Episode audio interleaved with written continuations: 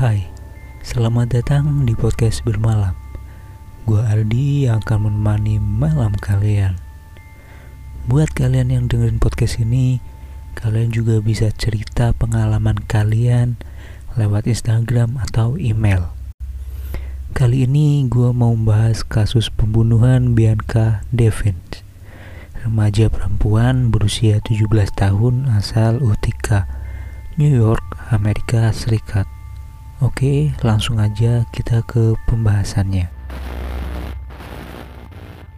Ini terjadi pada 2019 tahun lalu, sempat menjadi perbincangan pada saat itu Remaja ini adalah seorang gamers yang di mana mayoritas fansnya adalah seorang pria. Bianca Devins selama ini dikenal sebagai seorang eagle, remaja perempuan yang menggunakan media sosial seperti TikTok, Instagram, dan Tumblr untuk mengunggah konten tentang anime dan video games gitu remaja berusia 17 tahun itu baru saja lulus SMA dan berencana kuliah di jurusan psikolog. Seperti banyak remaja seusianya, Bianca Devins menjalani kehidupan di dunia maya. Di Instagram, ia memiliki akun. Di Instagram, ia memiliki akun dengan username is T I E S C T Y Isti.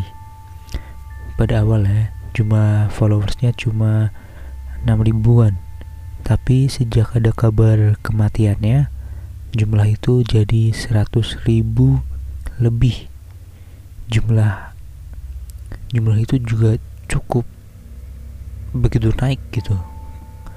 Devin juga aktif di Discord forum anonim Forcan Forchan nggak tahu deh apa. Menjelang hari Sabtu dua pekan sebelum kematiannya ia menulis di sebuah platform video game tentang betapa tak sabarnya ia untuk pergi ke sebuah konser musik di Queens dari rumahnya di bagian utara New York tapi pada saat akan pulang sebelum ia tiba di rumah pada hari Minggu pagi, Bianca tewas. Sebelumnya, ia memiliki seorang kekasih bernama Brandon Andrew Clark berusia 21 tahun yang di mana itu lebih tua.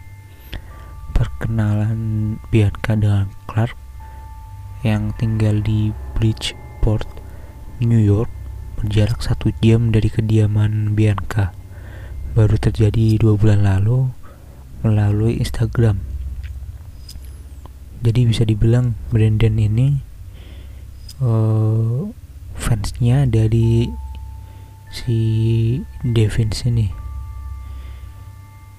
Setelah berkomunikasi selama beberapa pekan hubungan mereka berlanjut menjadi sepasang kekasih.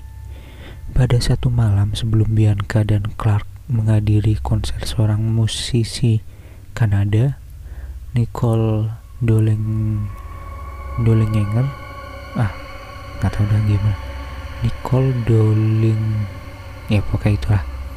Momen inilah pemicu kemarahan Clark.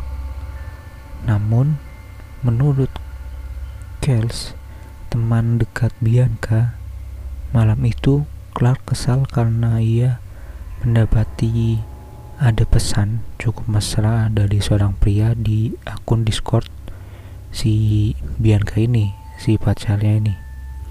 Merasa takut, Bianca lantas pergi meninggalkan Clark, lalu melanjutkan menonton konser dengan pria lain yang sebetulnya teman mereka. Sepulangnya dari sana, keduanya terlibat pertengkaran hebat di dalam mobil yang berujung tewas yang di mana dari foto yang beredar leher korban Bianca ini bahkan nyaris putus agak serem sih. Serem gimana gitu.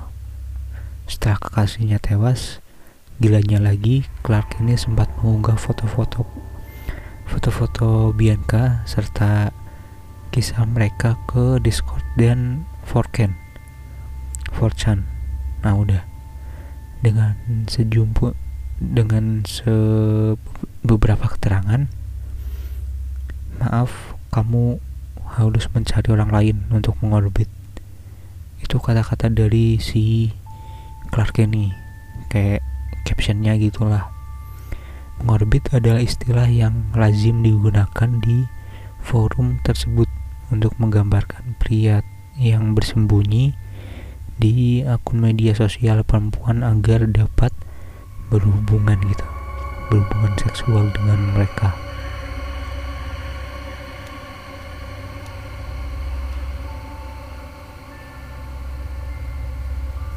tak hanya di kedua forum tadi Clark turut pula mengunggah sebuah Insta story di akun pribadinya yang diberi username Yes Juliet akun kin akun itu kini telah dihapus dalam unggahan yang memperlihatkan jalanan lenggang, ia menambahkan keterangan Tibalah di neraka.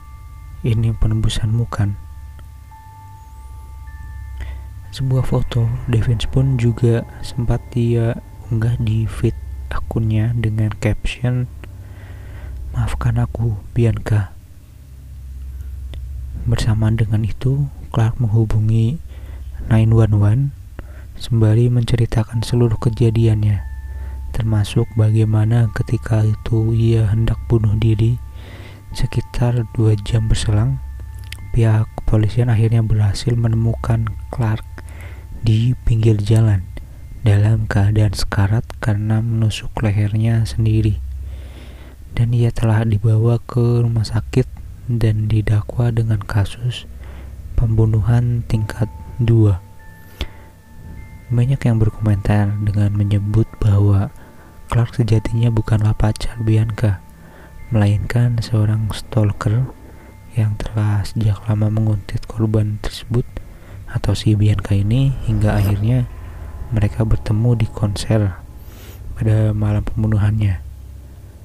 Ketika mereka pulang bersama, Clark mengamuk karena ia merasa tak terima ajakannya untuk berhubungan berhubungan seksual itu ditolak sama si Devin sini atau si Bianca ini ada juga dari mereka mengolok-olok Devin atau si Bianca dan menyalahkannya karena selama ini telah menggoda banyak fans prianya secara online. Pesan gue sih kita harus hati-hati dalam menggunakan sosial media atau platform apa pun itu. Pokoknya dunia maya lah. Kadang ada ada ada aja gitu yang iseng ngejatuhin kita tapi ada juga yang nge-support kita apalagi informasi semuanya jangan ditelan mentah-mentah lah. Itu sih pesan gua. Harus benar-benar disaring. Dan itulah sekilas cerita bermalam kali ini. Gua Aldi Sampai jumpa di bermalam berikutnya.